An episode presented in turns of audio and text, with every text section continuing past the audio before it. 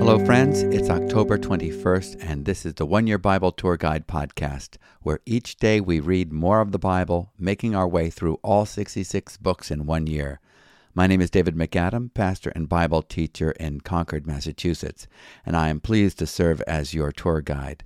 My purpose is to encourage you to take in the vast scope of God's redemptive history as recorded in Scripture, and take heed to Jesus' word to recognize that they are part of His story, testifying of our need for Him and for our need to trust His saving work. Our plan is to finish up Paul's first letter to his protege Timothy today, and we will start his second letter to Timothy tomorrow.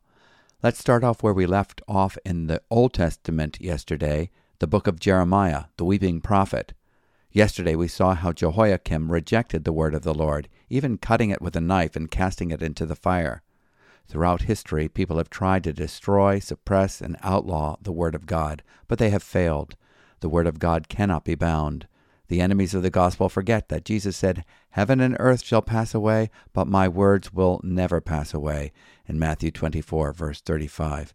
Yesterday we saw that even though the king had tried to destroy the Word of God, with King Jehoiakim cutting it up and putting it into the fire, the Lord ordered another copy, and the Word of God grew and increased. Those who try to destroy the Word will find themselves destroyed unless they repent and believe the gospel. As we pick up our reading with Jeremiah chapter 37, Jeremiah is warning another king, this time Zedekiah. So let's start reading with verse 1 of chapter 37 of the book of Jeremiah. Jeremiah chapter 37. Jeremiah warns Zedekiah. Zedekiah the son of Josiah, whom Nebuchadnezzar king of Babylon made king in the land of Judah, reigned instead of Coniah the son of Jehoiakim. But neither he nor his servants nor the people of the land listened to the words of the Lord that he spoke through Jeremiah the prophet. King Zedekiah sent Jehucal the son of Shelemiah and Zephaniah the priest, the son of Maaseiah or Maaseiah, to Jeremiah the prophet, saying, Please pray for us to the Lord our God. Now Jeremiah was still going in and out among the people, for he had not yet been put in prison. The army of Pharaoh had come out of Egypt, and when the Chaldeans, who were besieging Jerusalem, heard news about them, they withdrew from Jerusalem. Then the word of the Lord came to Jeremiah the prophet Thus says the Lord, God of Israel Thus shall you say to the king of Judah, who sent you to me to inquire of me, Behold, Pharaoh's army that came to help you is about to return to Egypt, to its own land. And the Chaldeans shall come back and fight against this city. They shall capture it and burn it with fire. Thus says the Lord Do not deceive yourselves, saying, The Chaldeans will surely go away from us, for they will not go away. For even if you should defeat the whole army of Chaldeans who are fighting against you, and there remained of them only wounded men, every man in his tent, they would rise up and burn this city with fire. Jeremiah imprisoned. Now, when the Chaldean army had withdrawn from Jerusalem at the approach of Pharaoh's army, Jeremiah set out from Jerusalem to go to the land of Benjamin to receive his portion there among the people.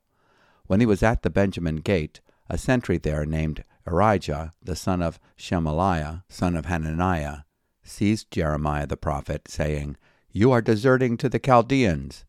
And Jeremiah said, It is a lie. I am not deserting to the Chaldeans.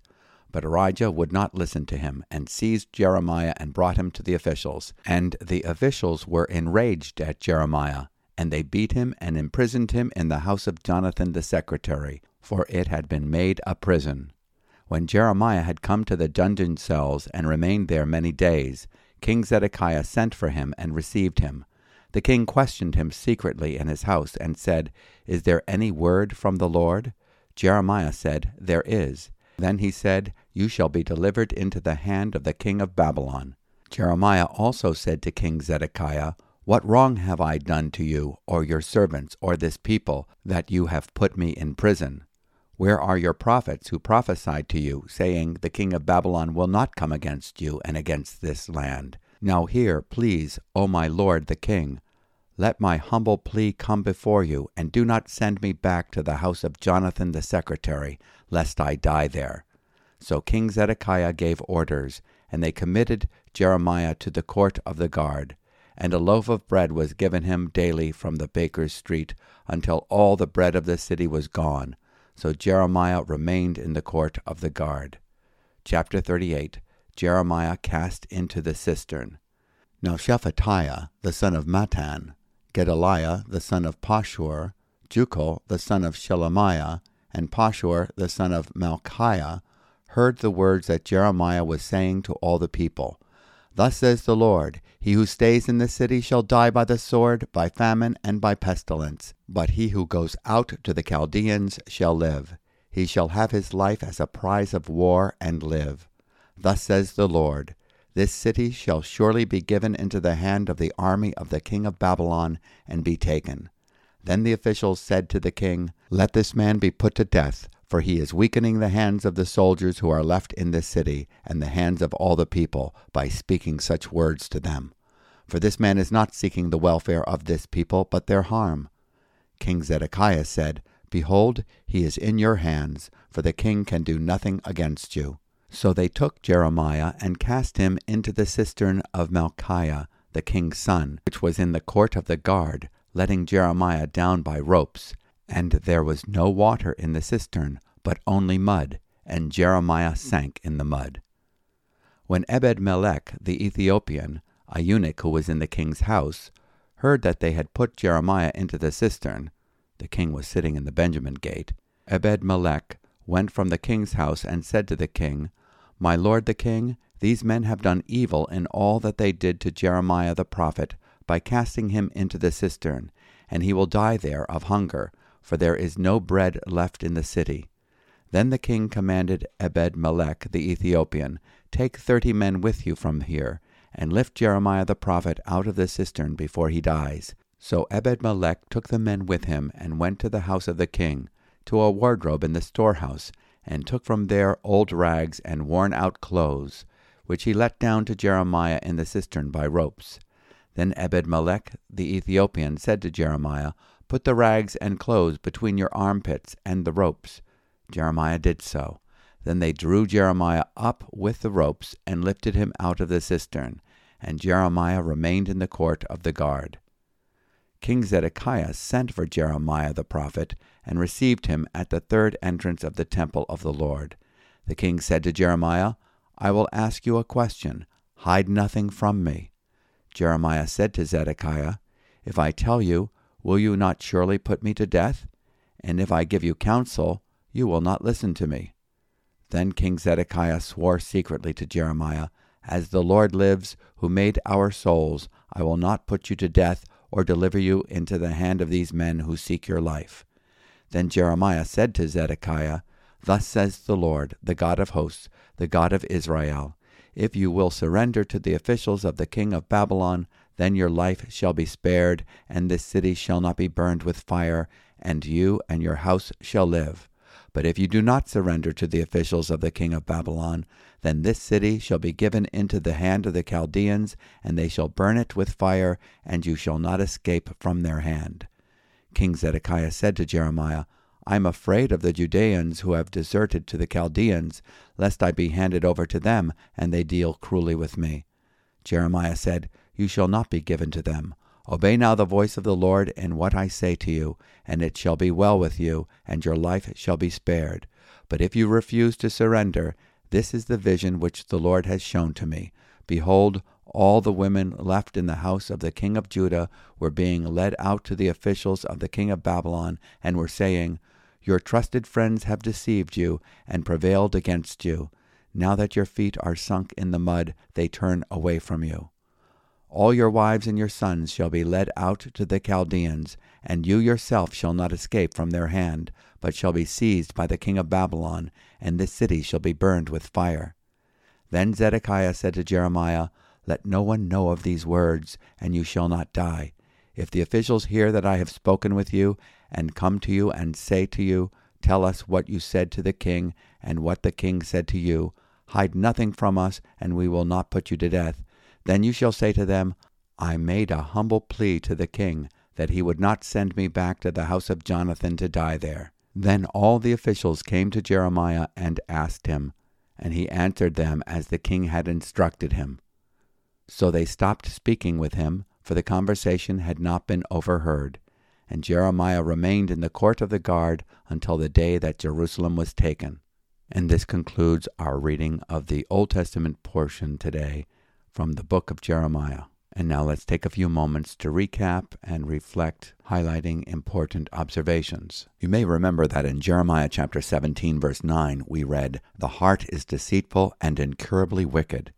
The chapters we read today illustrate how the weakness and wickedness of the human heart were on display in King Zedekiah. Jeremiah had prophesied the truth to King Zedekiah throughout his reign.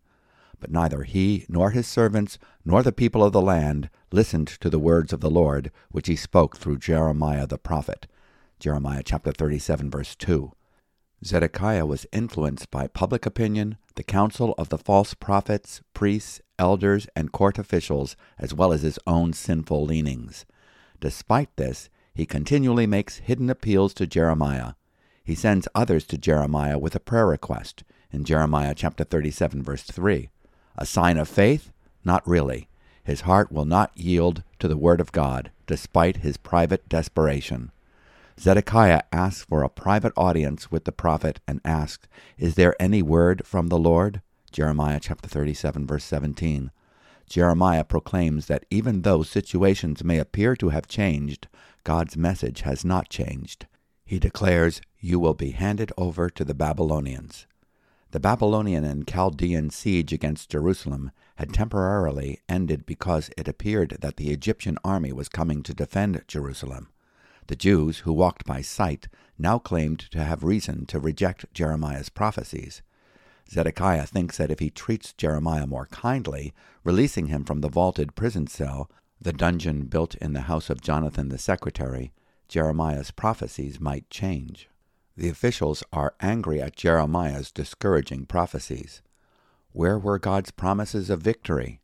Where were the promises of no weapon formed against them prospering? Weren't they guaranteed God's favor and exemption from judgment? After all, their city was the city of God, and they had the temple of God. Jeremiah was preaching gloom and doom. Therefore, they decided he must be put to death. Then the officials said to the king, now let this man be put to death, inasmuch as he is discouraging the men of war who are left in this city, and all the people, by speaking such words to them. For this man is not seeking the well being of this people, but rather their harm. Jeremiah chapter 38, verse 4. So King Zedekiah said, Behold, he is in your hands, for the king can do nothing against you. Jeremiah chapter 38, verse 5. One cannot help but think of a similar situation when Pontius Pilate who tried to wash his hands of responsibility when faced with the crowd's demands for the death of Jesus of Nazareth. Jeremiah experiences the fellowship of our Lord's sufferings. At first, he is despised and rejected, though free to come and go among the people, in Jeremiah 37, verse 4. Then he will be falsely accused, unjustly imprisoned, summoned to indulge the curiosity of the king, beaten, and thrown into a pit. Jeremiah faithfully discharges the burden of the Lord, speaking the word that God had given concerning the coming judgment upon the city. He tells the officials, Thus says the Lord, Do not deceive yourselves, saying, The Chaldeans will surely go away from us, for they will not go. For even if you had defeated the entire army of the Chaldeans who were fighting against you, and there were only wounded men left among them, each man in his tent, they would rise up and burn this city with fire. Jeremiah 37, verses 9 through 10. When the Chaldean and Babylonian army withdraws because of Pharaoh's army threatening to join forces with Jerusalem, Jeremiah attempts to leave the city. As he goes through the gates, he is falsely accused of treason. Jeremiah chapter 37, verse 13 reads While he was at the gate of Benjamin, a captain of the guard, whose name was Irijah, the son of Shelemiah, the son of Hananiah, was there and he arrested Jeremiah the prophet, saying, You are going over to the Chaldeans. Jeremiah is led like a lamb to the slaughter. He is given no fair trial. He is given no defense. He is imprisoned in the dungeon that was built in the house of Jonathan the secretary. Zedekiah summons Jeremiah to appear before him privately. He is still curious to find out what the Lord has to say. He gives orders for Jeremiah to be released from the dungeon. Instead, he is to be held under guard in the courtyard. Jeremiah chapter 37 verse 21. From this new position, Jeremiah continues to prophesy the unchanging message regarding the future judgment. The officials reject God's plan for their salvation. They are tired of hearing this discouraging news. They themselves want the preeminence. They want their city to be the center of all things. Jerusalem was their idol. Jeremiah prophesied its destruction. They now call for Jeremiah's death. Then the officials said to the king, Now let this man be put to death, inasmuch as he is discouraging the men of war who are left in this city and all the people by speaking such words to them. For this man is not seeking the well being of this people, but rather their harm. Jeremiah chapter 38, verse 4. Jeremiah is then thrown into the cistern of Malchijah, and he sinks into the mud. An Ethiopian eunuch, Ebed Melech, meaning servant of the king, intercedes on Jeremiah's behalf. Thirty men are sent to rescue Jeremiah from the miry pit, lifting him from the deep cistern with padded ropes. It is interesting that Jesus is betrayed with thirty pieces of silver. The number thirty is often associated with redemption in the Bible. Jeremiah is rescued with thirty men. Once again, King Zedekiah asks for Jeremiah's counsel. Do not hide anything from me. Jeremiah once again communicates to King Zedekiah God's plan for his salvation, but he refuses to heed it. In fact, he does not even want his officials to know that he was discussing it, in Jeremiah chapter 38 verse 24. The reading ends on this telling note. So Jeremiah stayed in the court of the guardhouse until the day that Jerusalem was captured. Jeremiah 38, verse 28. This reminds me of a chorus I learned from medical missionaries. Kingdoms may rise, kingdoms may fall, nations refuse to heed God's call, but the word of the Lord abideth for evermore. Let's move on now to our reading from the New Testament. We will be finishing up Paul's first letter to Timothy, 1 Timothy chapter 6, beginning with verse 1. Let all who are under a yoke as bondservants regard their own masters as worthy of all honor, so that the name of God and the teaching may not be reviled. Those who have believing masters must not be disrespectful on the ground that they are brothers. Rather, they must serve all the better, since those who benefit by their good service are believers and beloved.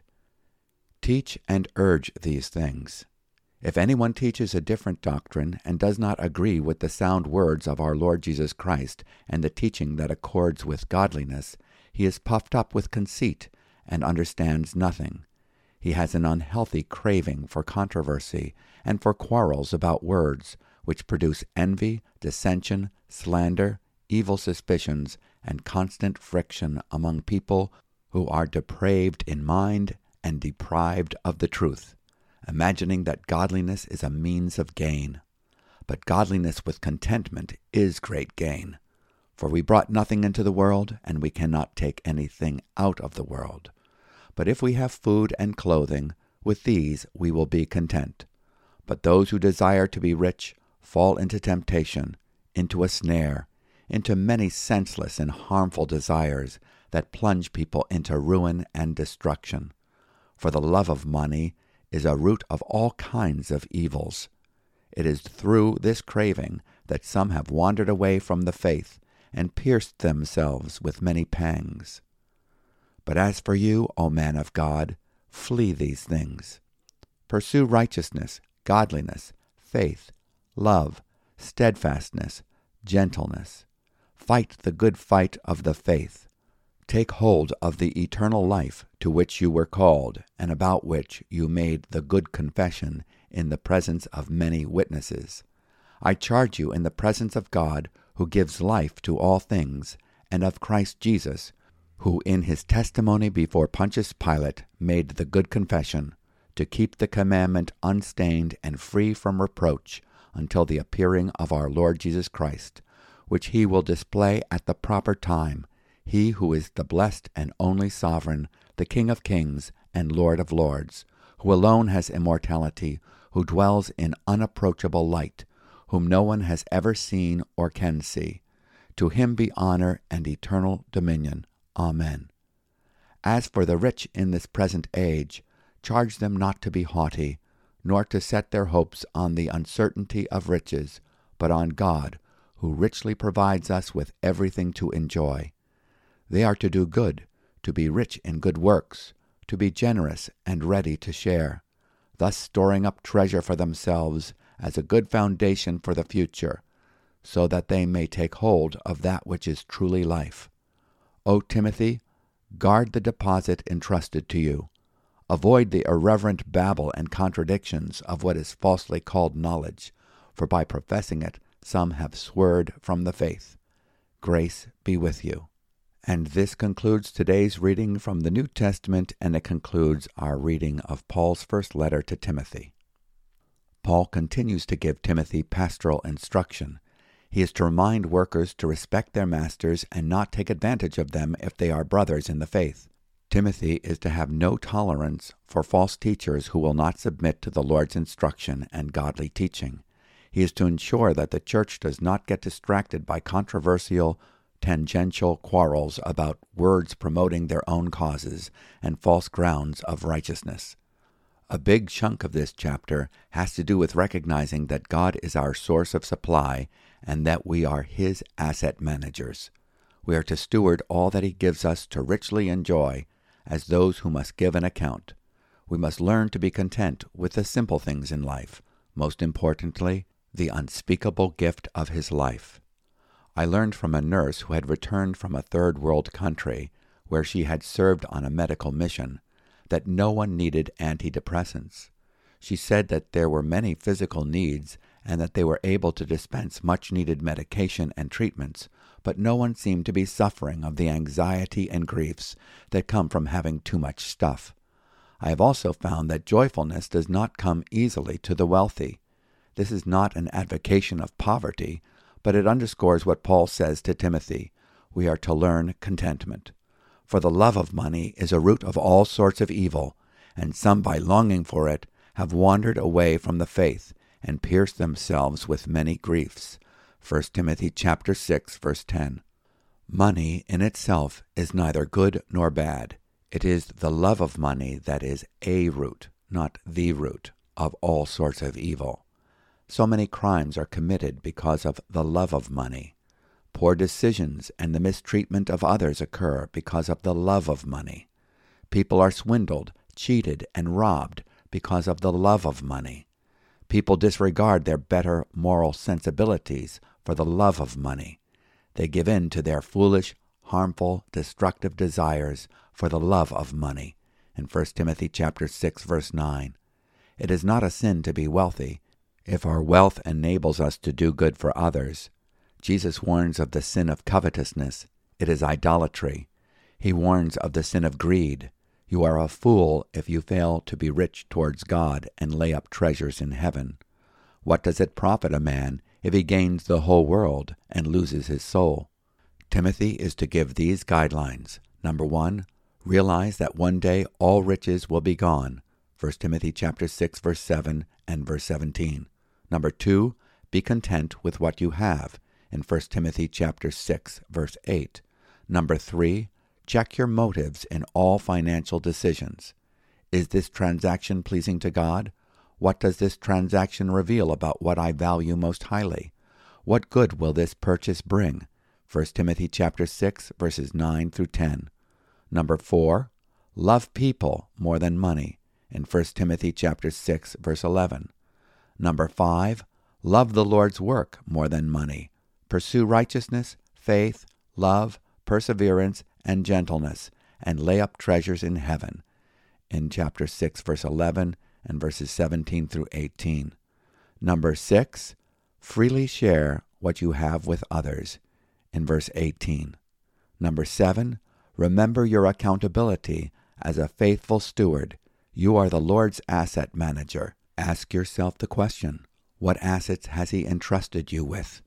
Number eight, be thankful to God for what He richly supplies us for our joy.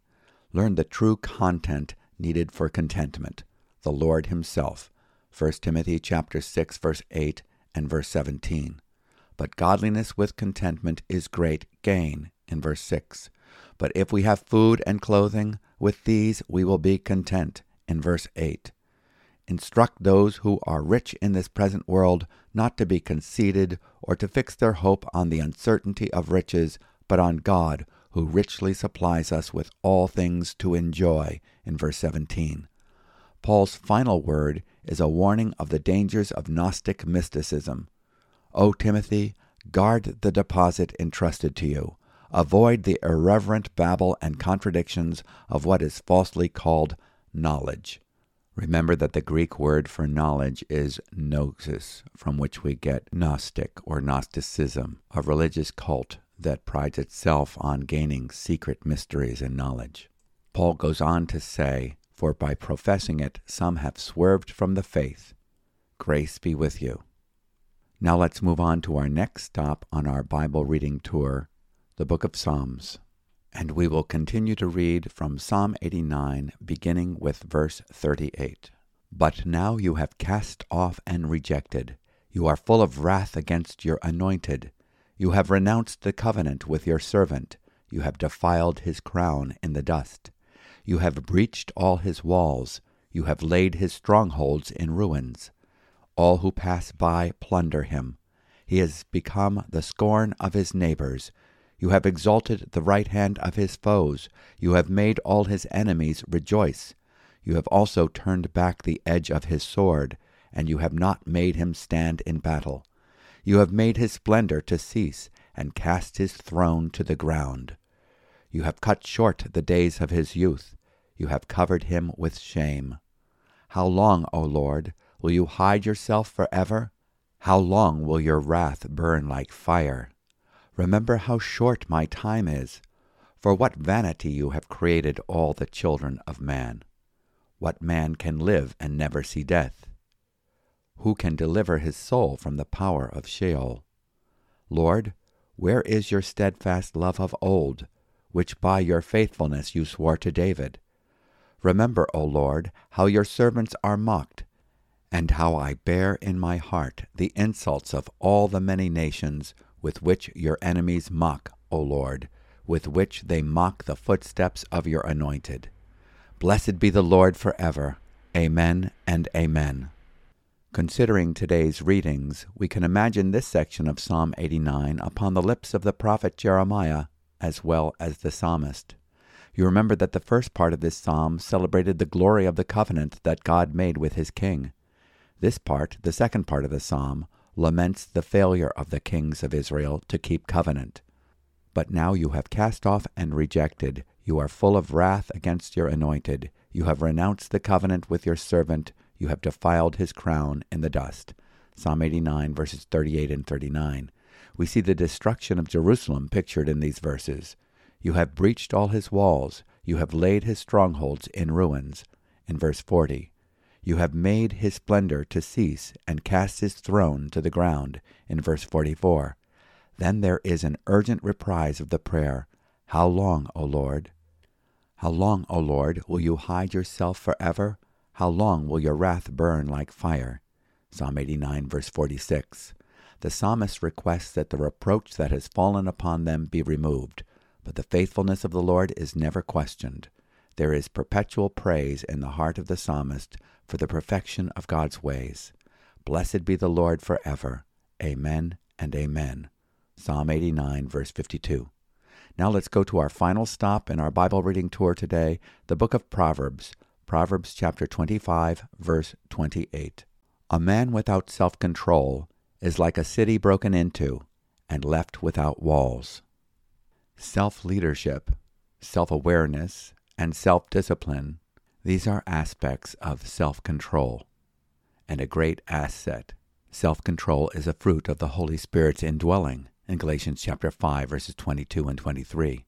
To be without it is to be left defenseless to the desires of the flesh and the work of the enemy. Now let's go before the Lord in the light of what he has revealed through our reading of Scripture. O gracious God and Father, forgive us for the times when we fail to heed your word when we tune in when your commands agree with our fancy, and tune out when you challenge us to obedience in the hard thing. We live in the most affluent period of human history. Keep us from the snare of covetousness and the lure of the love of money. You are in the right when you declare that our sins are condemnable. We thank you for your sovereign mercy demonstrated in the Holy One, who provided a refuge from your wrathful judgment against sin. We thank you for Jesus, the perfect Savior, who offered the perfect sacrifice, who has made perfect peace on our behalf. May we walk worthy of the one who has called us to be holy and blameless in your sight. In his name we ask it. In the matchless name of Jesus we pray. Amen.